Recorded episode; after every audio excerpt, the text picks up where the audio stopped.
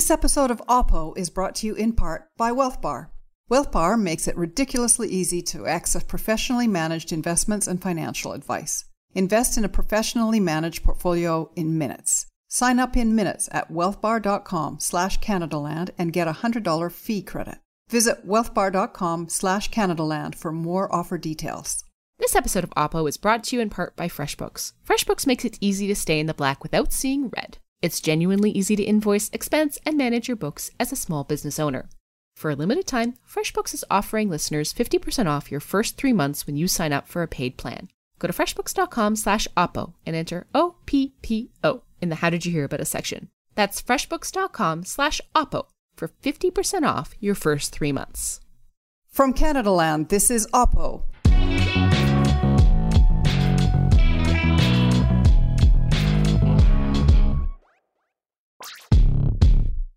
I'm Sandy Garossino in Vancouver. And I'm Jen Gerson, and I'm in Calgary. And Sandy, I'm really hoping that you are more hungover than I am tired. Otherwise, you are going to eat me alive in this episode.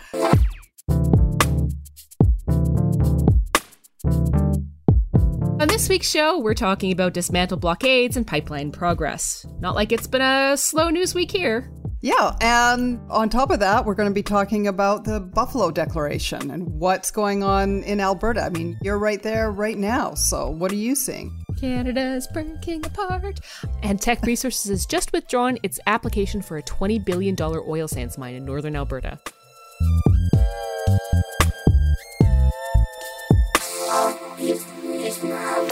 So, Sandy. Yeah, Jen, what do you think of where we are with Wet'suwet'en? We'd actually recorded an entire episode last week, which is now completely out of date. What, what's your take now? Yeah, yeah, yeah. So, uh, uh, for those who uh, don't understand how uh, podcasting deadlines work, uh, you and I were actually ahead of the ball for, for the first time this week, and For we were once. like, we had this this episode completely down by Friday, and we were like ahead of the curve. And then events, dear Watson, events overtook us.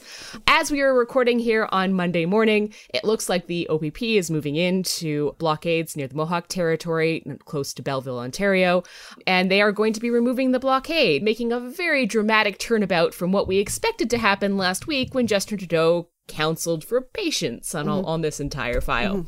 Uh, Sandy, what's your take on what's going on so far? Well, what appeared to be going on was that the federal government was meeting certain conditions set by the Wet'suwet'en people, uh, the office of the Wet'suwet'en representing the hereditary chiefs. They were withdrawing RCMP presence. There were talks going on, and I think there was an expectation by everyone that things were cooling off and we were at least going to get to a bit of a standoff, but progress, and that the Mohawk blockades and uh, indigenous blockades would come down on the railroads. And that's where we stood on on Thursday, and then somehow everything fell apart. So, Sandy, I've got my theories here, but how do we go from a prime minister that gets up in a press conference on Monday counseling patience on this file So finding a solution will not be simple.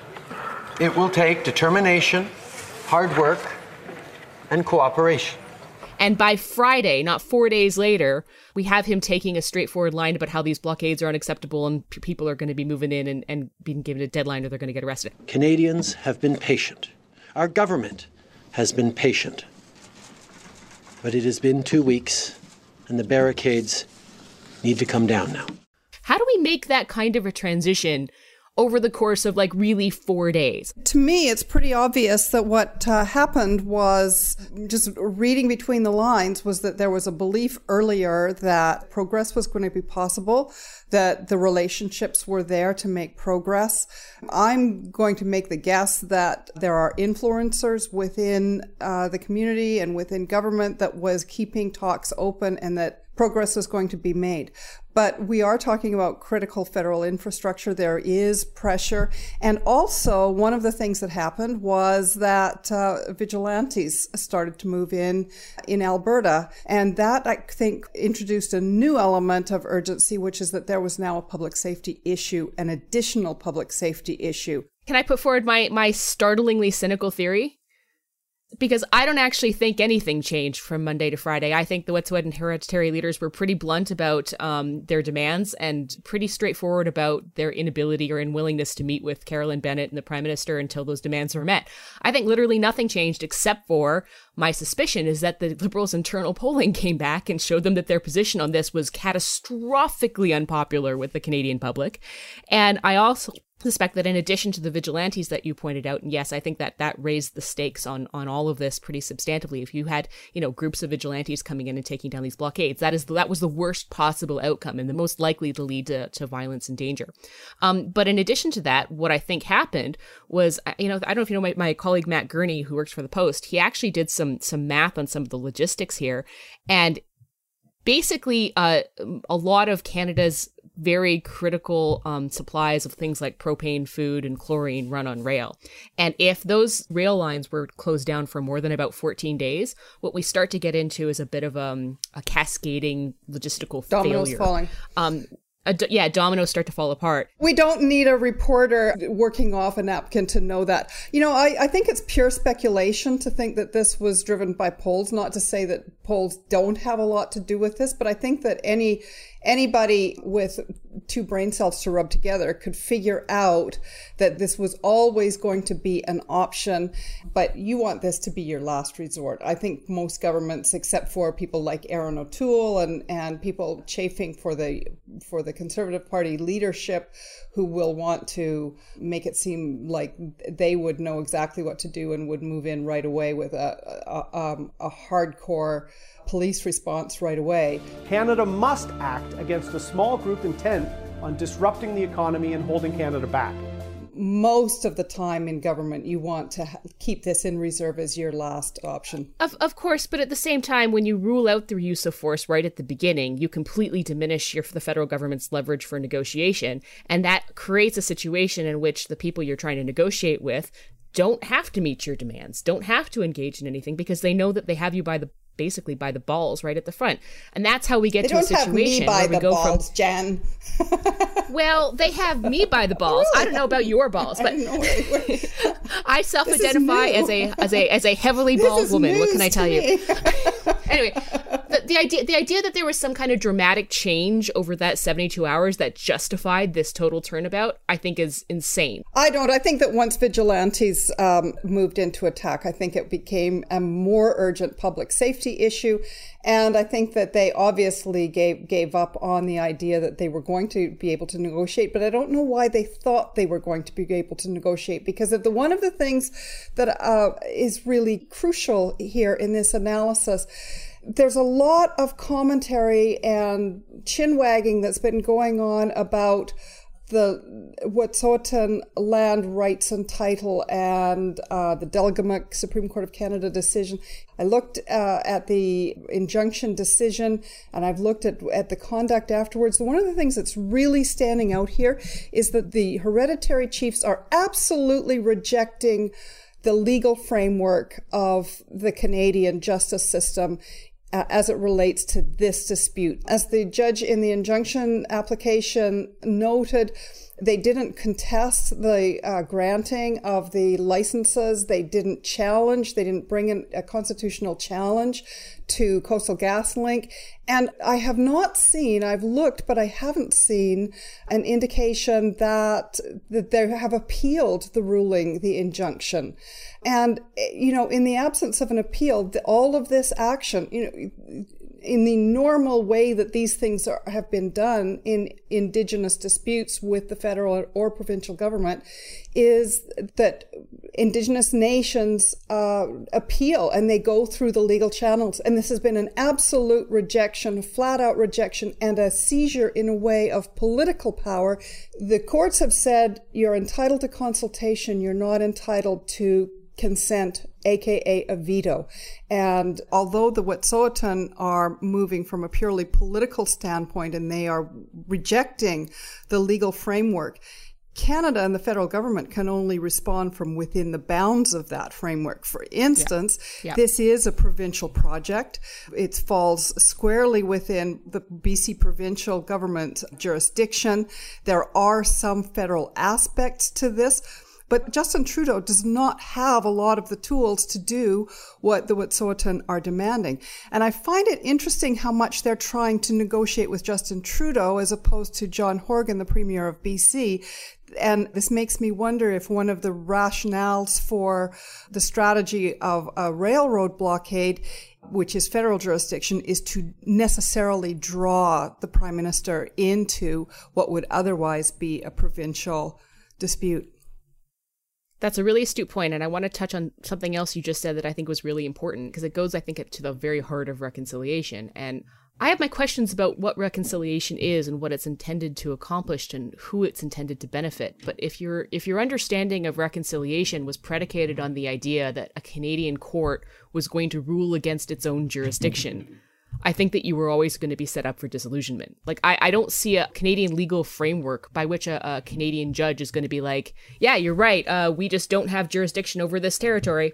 Outside of a context of a treaty or a statutory declaration or a court declaration, uh-huh. I don't see how that was always ever going to be a realistic outcome. And in here. fact, that's what the Canadian courts have said, even as they have expanded indigenous rights and title dramatically from where they were back in the day when I was a wet behind the ears law student. They, I mean, this is just the expansion of indigenous title ha- or recognition, shall we say, has been dramatic. But the courts have been absolutely clear that they expect to have sovereignty over this issue. The Canadian courts are never going to rule, "Hey, you're right, we are illegitimate." Well, they have. They've done. They've gone pretty darn far. I mean, we had Beverley McLachlin actually making the statement about genocide, and I think it's important to recognize that. And one of the things that always, always bothers me in this in this dispute, and I think that Canadians generally always have trouble with it is where did these resources come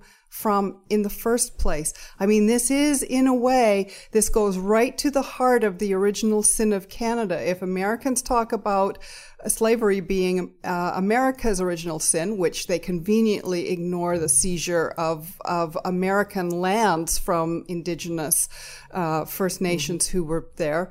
This is and has to be Canada's, and this is our Achilles heel, is that we do not have the moral high ground here, uh, or it's or it's it's certainly very questionable, and that is why you see Justin Trudeau struggling so much with this well, ultimately, all sovereignty is predicated on the legitimate use of force. And that's what we're essentially seeing happen here in real time. Um, as I said, as we're taping this on Monday morning, we're seeing the OPP move in um, to sort of dismantle the blockade near the uh, Mohawk First Nation near Belleville, Ontario. And I'm not going to attempt to mispronounce the actual full name of the Mohawk Nation. It's tough to say where this is going to go we aren't seeing an escalation into uh, extreme forms of violence. We're seeing kind of relatively minor fisticuffs followed by arrests, which is about what I expected. But you know what? I don't want to say anything or make any predictions at this point because it's a pretty volatile situation and things could dramatically change by Tuesday. It's difficult to comment, and we're not in Ontario. And this is one of the things that, that when, one of the things that is really striking, isn't it? Is you know, here in British Columbia, we have a, a, literacy, or at least certain some people do, a literacy and a conversance with the particulars of the Indigenous landscape here in British Columbia. But it varies dramatically, and the political um, landscape varies dramatically within the Indigenous communities. This is not a monolith. We don't know what to expect. This episode of Oppo is brought to you in part by Wealth Bar. WealthBar believes your investment experience shouldn't be determined by how much you actually have. So, whether you've got $1,000 or a million dollars, you get access to professionally managed investments and financial advice. Open a TFSA, RRSP, and more online in minutes. No paperwork, no hold music. Check in on your investments anytime from your computer on their easy to use mobile app. Start investing with as little as $1,000. Consolidate your investments into one easy to manage view and get the full picture of how your wealth is growing. The RRSP contribution deadline is March 2nd. That's the last day you can make a deposit into your RRSP to have it count against your 2019 tax year. Put your money in an RRSP. Do it. Floss your teeth. Wear sunscreen. Invest in RRSPs. and start investing right away from the comfort of your PJs. Talk to your financial professional by chat, email, or phone, or book an appointment through the app, all at your convenience. Sign up in just a few minutes at wealthbar.com slash Canadaland and get a $100 fee credit. Visit wealthbar.com slash Canadaland for more offer details. This episode of Oppo is brought to you by FreshBooks, the preposterously easy to use accounting software. You started a small business because you love what you do, so why don't you have time to actually do it? FreshBooks helps you focus on your craft by saving you time invoicing, expensing, and tracking your work. It's so easy to use with built in automation to ensure you spend as little time as possible invoicing, expensing, and tracking time. You can get back to what actually matters to you growing a business. FreshBooks has plans designed for all types of small businesses, so whether you're a freelance photographer, carpenter, or a podcaster, choose a plan that's right for you. FreshBooks is a simple and intuitive tool for small business owners. But if you ever need a bit of help wrapping your head around something, they have an award winning Toronto based support team who are always happy to help. For a limited time, FreshBooks is offering listeners 50% off your first three months when you sign up for a paid plan. Go to freshbooks.com slash OPPO and enter OPPO in the How Did You Hear About Us section. Yeah, so remember when we originally taped the show four days ago and we hadn't yet had an answer on the Teck Frontier mine? Yeah, yeah, and we were all expect. Well, I didn't know what to expect, but I didn't expect this. It's coming sometime in the next week. Well, events, events again have dropped themselves on us, and we have news uh, this morning that Teck has withdrawn its application for the mine, preventing, or sorry, sparing uh, Justin Trudeau from making a very, very difficult decision about whether or not to approve that mine in the midst of the Wet'suwet'en crisis. Mm-hmm. So this was a $20 billion project uh, that was going to add about 7,000 jobs in northern Alberta. The odds of this project actually being built despite the regulatory approval or disapproval, was always pretty minor. Teck was pretty open about what it needed for this mine to be profitable. It needed something like $75 a barrel oil, it needed more investors, and it needed more pipeline capacity. The $75 barrel oil was, was pretty crucial, and of course, we are nowhere near that. We're closer to 50 We're around 50 and, and rapidly dropping. Oil prices are off 20% since the beginning of the year and 5% today in the uh, crisis uh, brought on by the China paralysis. But let's also be, be clear here that nobody builds uh, oil sands projects based no. on the spot price of the day. Oil sands projects are 30, 40, 50 year timeline projects. You're building a project um, based on what you think oil is going to be on average over the span of decades, yep. right? Which is why, for example, many of the oil sands haven't shut down, even though the price of oil is not what it was five, six years ago. It's cheaper to continue to operate as a loss than Correct. to shut down altogether.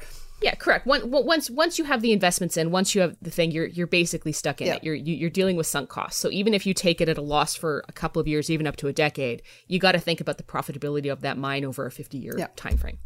But that being said, I do think that it's safe to say that at this point, the Teck mine was a deeply symbolic project, even if there was a kind of understanding that it was very unlikely to move forward. That's probably why it was even going forward as much as it was, don't you think?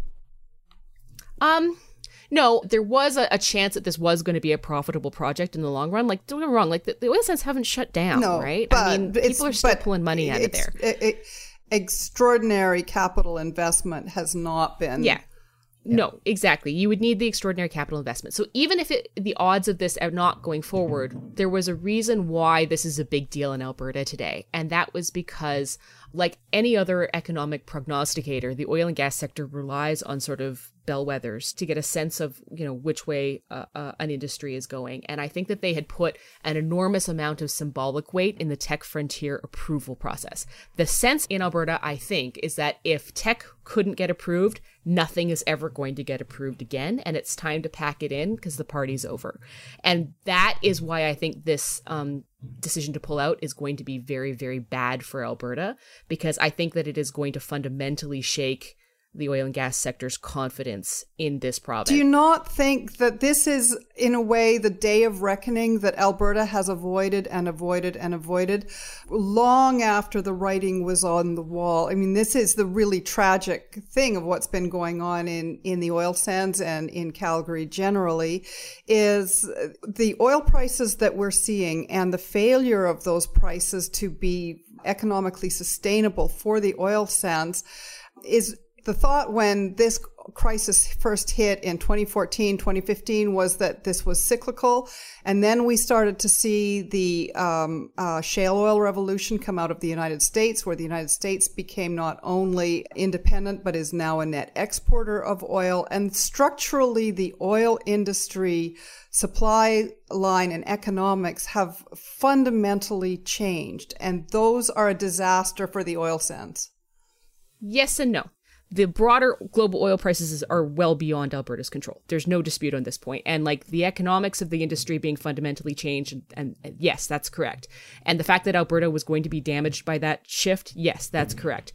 Where this is not quite right is the idea that the oil sands are not profitable at $50 a barrel. My very basic understanding is that the oil sands can be profitable at anything above $30 a barrel. And that will increase as there are technological advances. Yeah. Correct. Yes. And there are technological advances that not only increase the efficiency of the oil sands, but also um, diminish the environmental impact yes. of the oil sands. And as more investment was going into the oil sands, a lot more investment was going into things like carbon capture. And so when you pull out that investment, now the incentive to make improvements to the actual greenhouse gas gas emissions side of this ledger have also just dried up and disappeared. There is no incentive to do that anymore. If this is the max, this is the max. Secondly, I mean, the bitumen that comes out of Alberta is a low grade crude that can only be processed in certain refineries. And there is no question that the lack of pipeline capacity is a huge hindrance to not only Alberta producing more oil, what it actually is, is a hindrance um, to the capacity for Alberta to get fair market value for the oil it already produces and will continue to produce. Yes. And that's really the fundamental argument for TMX, I think, from Correct. the federal government's yeah. point of view. Is TMX, that this TMX is not about increasing the footprint or the size of the oil sands. Predominantly, TMX is about making sure that Alberta doesn't get screwed on the barrels of oil that it is already but that's which is what's and that's happening right what now. but that's one of the reasons that made Teck such a political hot potato for yes. Justin Trudeau was that the Teck Frontier Mine Project was not only a, a, big capital expenditure, a new vote of confidence in the oil sands, but it also was a market expansion of oil sands output. And I think that is the where the rubber would hit the road for a lot of Canadians that were willing to support TMX in order for Alberta to get those uh, the international prices to get higher prices for existing output. But I think a lot of Canadians have a big problem with the unchecked uh, expansion of oil sands production. So I think that's exactly correct, and I think that that's why Teck was such a difficult political yes. political question. And I think that Teck absolutely did Trudeau a favor by just withdrawing the application, as I said, particularly in the midst of the Wet'suwet'en protests. He did them a huge favor. And I would also point out that one thing that I think Teck really made a point of highlighting in its letter explaining its decision to withdraw was the the country's sort of lack of consensus around climate change issues and Teck support of carbon pricing. That's exactly, and that was a very clear and direct point at Jason Kenney and Jason Kenney's bellicosity around uh, climate change policies and their decision to dismantle the Notley government's sort of climate change um, uh, program. So, like, I, another I, win for I the war room. It has to be said. Another win for the war room. I have to be honest with you you know, I think that Trudeau owns some of this. I think that Global Realities own some of this, and I also think Kenney owns some of this decision to withdraw. You know, if Kenney had taken a much more progressive and forward-looking approach yeah. on on carbon pricing and on climate change, and sh- been able to show to some of these international investors that Alberta is this you know, progressive, forward looking province that is taking action on climate change in a really excellent and substantive and, and, and forward thinking way, we would be in a much better situation today than we actually are. I, I think that there has been just an absolute strategic failure by the Alberta government under Jason Kenney on this particular the, the file, and I think that it's worth pointing. The declaration out. of war on the climate movement, which is uh, a global movement, dumb, and dumb, which Canadians dumb. generally outside Alberta are absolutely lockstep in favor of making progress on. This was just a terrible, strategically idiotic. Yeah. It's just strategically idiotic. But let me let me like break this down for you and just give you a sense in real terms what this is going to mean for Alberta, because you know my mom worked in oil and gas for a number of years, and she's potentially looking at uh, buying a condo closer to her grandkids here in Calgary. And let me tell you, she's been she was here last week looking at condos and could not find a condo that wasn't being listed for you know, between fifty and seventy thousand dollars less than what it had been bought for not two or three years ago. Yeah. So, like in real terms, this isn't just a question about you know fat plutocrats and the oil sands not making their their quarterly returns. I mean, I can tell you stories about major oil and gas companies in downtown Calgary that are essentially packing and, it out. And this, the oxygen, like the oxygen, just leaving the room on this. It's just, it's, it's tragic for a city and a province that has really built so much on this. And let me explain, try and explain a little bit just how how dramatic this is going to be because my mom was talking to someone who works for an oil and gas company in, in, in, real estate because of course a lot of these oil and gas companies have real estate specialists to help people relocate et cetera et cetera and this person said wait until they see whether or not the Teck frontier mine mm-hmm. application goes through or not because if that Teck mine application doesn't get approved by the Trudeau government, you're going to see real estate prices in Calgary drop even more than how mm. they already have. You're going to see them drop through the freaking floor because the absolute investor confidence is just going to get sucked out of the room. And that is what we are going to see happen in the next couple of months in Alberta. And it is going to be ugly. And once again, just to kind of wrap up this subject, I still come back to Jason Kenney and his failure to really seize this moment and to to act in a way that would bring confidence to Albertans. Everything has been placed on these projects, these oil and gas projects. Where is the provincial government strategy to diversify the economy, to to attract technology, to attract. What about you know solar and wind? Oh and well, man, renewable? that's that's a that's a yeah. that's an episode in and of itself. The Alberta government has been trying to diversify the economy since the 70s. That is a an episode in and of itself. And if we want to devote an episode to it, I would highly welcome it. But let's bring like Andrew Leach on because government attempts to diversify the economy have been an overwhelming failure over 50 years of attempts. Yep.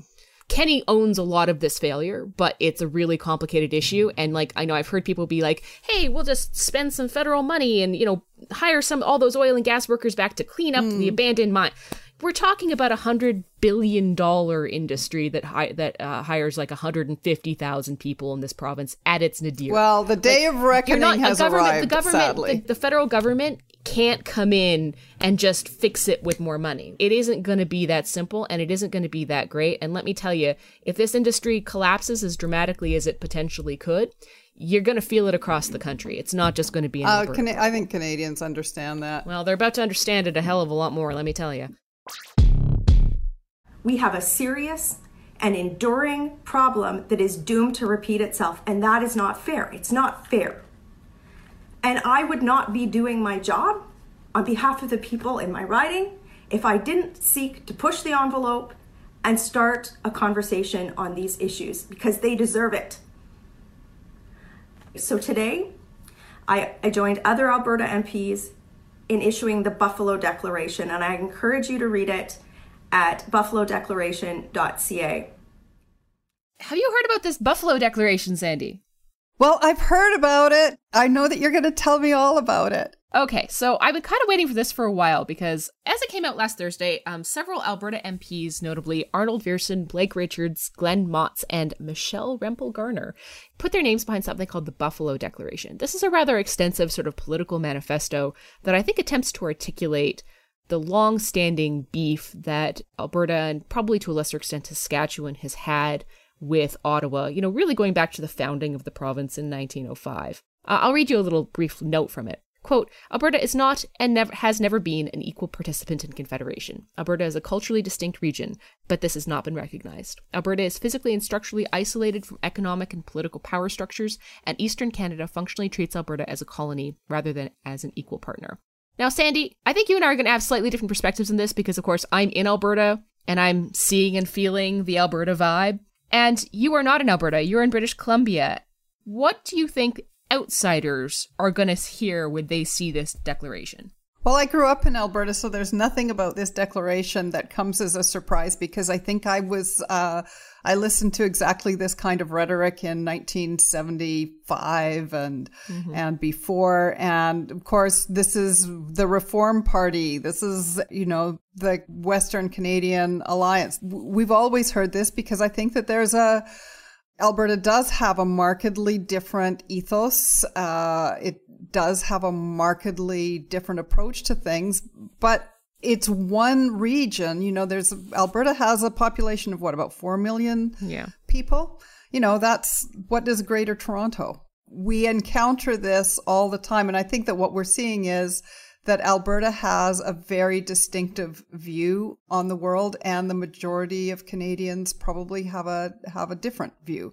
And so Alberta wants to have more influence and we keep coming back to the to this equalization formula which curiously was brought in by the Harper government, um, by a, by an Alberta-based prime minister. So if you ever want to have the ability to have influence, get your. But that I think is the heart of the problem. I think that the argument that the Buffalo Declaration is making is that even if we get a Westerner in the prime minister seat, even if we have like a Western-focused conservative party or a unified conservative party, ultimately any political calculus is going to shift toward the interests of central Canada by virtue of its its populace, by virtue of its of its democratic weight, so to speak. So Alberta can't actually be heard or get anything done within the system as it is. And now, neither I, can BC and neither can Atlantic Canada. You know, agreed, this is yeah. welcome to Confederation and what are your options?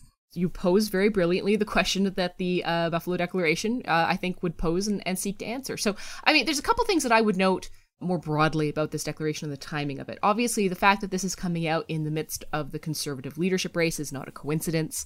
Mm. What I think is interesting about this is that, you know, as someone who's been following Wexit for a couple of months now, Wexit was a pretty fringe movement run by pretty fringe people.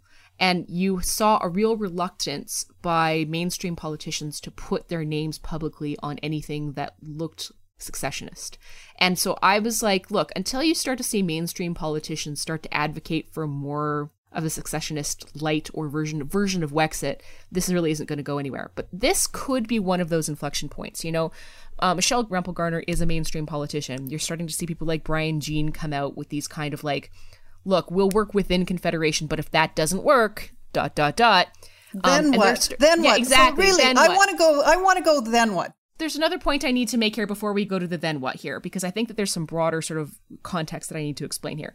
So, like, look, you're starting to see mainstream politicians put their names to some more agitation here. And I think that that is kind of a sign that something is afoot. What I think is actually afoot here is that you have I don't know. I almost half read this as a lot of Alberta MPs giving up on the the Conservative Party and mm. the potentially the beginning of a Western Bloc movement, a, a, recreation of the Reform Party, with the understanding that this is not a party that thinks it can win power, but Alberta may have a stronger voice in Parliament if a Conservative Party needs to appeal to a Western Bloc party in order to form a majority government. That you may have more leverage in that scenario. Can I point out that the National Post puts Alberta, Alberta interests, Jason Kenney, and Alberta concerns, the oil and gas industry, on the front page week after week, day after day. We get it all the time. I don't think in the Canadian newspaper world that there is a province that has more representation per capita in this country than Alberta. Certainly BC doesn't. What do you mean by representation here? By journalistic representation? No, I mean, look at the headlines. Jason Kenney, oh, Jason yeah. Kenney, Jason Kenney. War room, we're declaring war. As someone who worked as the Alberta correspondent for the National Post, you ain't wrong. There was a, a very clear and explicit understanding that Alberta was one of the key uh, focal points of the Post's coverage, that it absolutely was. It was an Ontario and Alberta paper almost to that extent. And that drove national coverage. That drove, and that drove national coverage. It, it drove Canadian media overall. That said, it was still only me, man. It was just me in the wilderness for a long time in the National Post. But I'm talking about like looking at the headlines. Look, just look at it. You know what I think is going. I'm I disagreeing think, with you. I, I think you're quite correct to a certain extent what's going on here is Alberta is traumatized that the Conservatives didn't win the federal election. If the Conservatives had won the federal election, there would be no issue. And there, this is largely, so I'm going to ask you this, Jen. What's the real game here? Because, like you say, this is happening within the context of the leadership race in which the two front runners, the major front runner, Peter MacKay, who seems to have his shoelaces tied together, and Erin O'Toole is, um, they're from Ontario. Is that what's really going on here? Yeah, I think that there's, there's a three part game here. Okay. The first part is to make Alberta a central element of the conservative leadership race, and that to some extent, a hope that the leaders are going to sort of kiss Alberta's ring a little bit. Mm-hmm. Um, the second gameplay here is that if that doesn't work, I think that there's a risk of a of a Western party, a Western bloc mm-hmm. um, sort of use this uh, declaration as a backbone form. I mean, there's something very interesting about this declaration is that I, it, it reads. And, and I'm just going to leap in. Jean Chrétien rode that division between the conservatives and the Western conservatives to a decade of power. Yes, he did. Um, and I think there's also something very interesting about this declaration that's been pointed out to me is that it almost reads like it's being written for Eastern Canada. It doesn't read like it's being written for Alberta. So that is interesting to me. And then I think the third most long shot option is that, you know, if after 10 years Alberta can't get, you know, another conservative party in power in Ottawa, you know, then you're going to start to see some of these politicians more openly shift toward um, succession and separation or something like that. But at this point, I think that this sort of declaration is a purely political document, and I think it's a power play.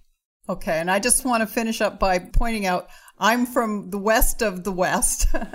and here in British Columbia, like the whole Wexit thing is a total non-starter. And it's what's fascinating is to watch the Albertans clamoring away about how they're being ignored and maybe we're, they're going to just separate in which case they're ignoring that there's another province that they're just going to ride roughshod over BC interests and, and well, Quebec that. was Quebec was perfectly willing to ride roughshod over the Atlantic interests too.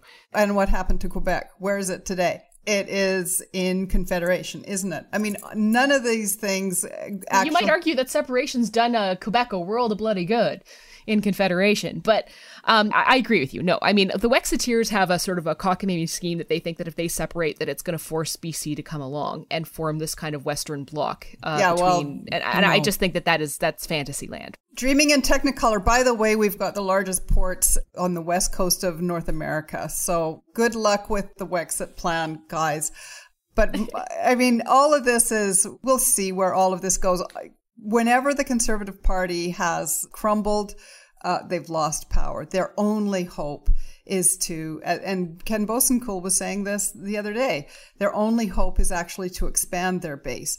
And to a certain extent, the power of the party has, was focused in Alberta with Stephen Harper, with Jason Kenney, with those key cabinet portfolios and they've lost that power. And don't you think that there's a lot of this that is just kind of trauma of lost power? Well, I mean, yes, of course. And the, what's interesting about all this as well is that um, you're quite right that if the conservatives had been in power, there wouldn't be a Western separatist movement sort of emerging right now. Of course, there wouldn't be. But that's exactly the point. If the if the big conservative tent was only ever held together by the pursuit, the successful pursuit of power, and the conservatives have no effective shot at holding power now, then what's holding the big tent together, right? That's the risk of a of a Western Bloc party reemerging.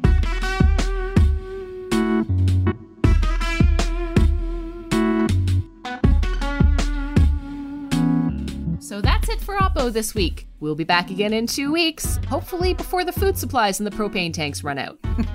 Get in touch at oppo at canadalandshow.com or find us on Twitter at oppocast. This episode was produced by David Crosby, our managing editor is Kevin Sexton, and the theme music by Nathan Burley.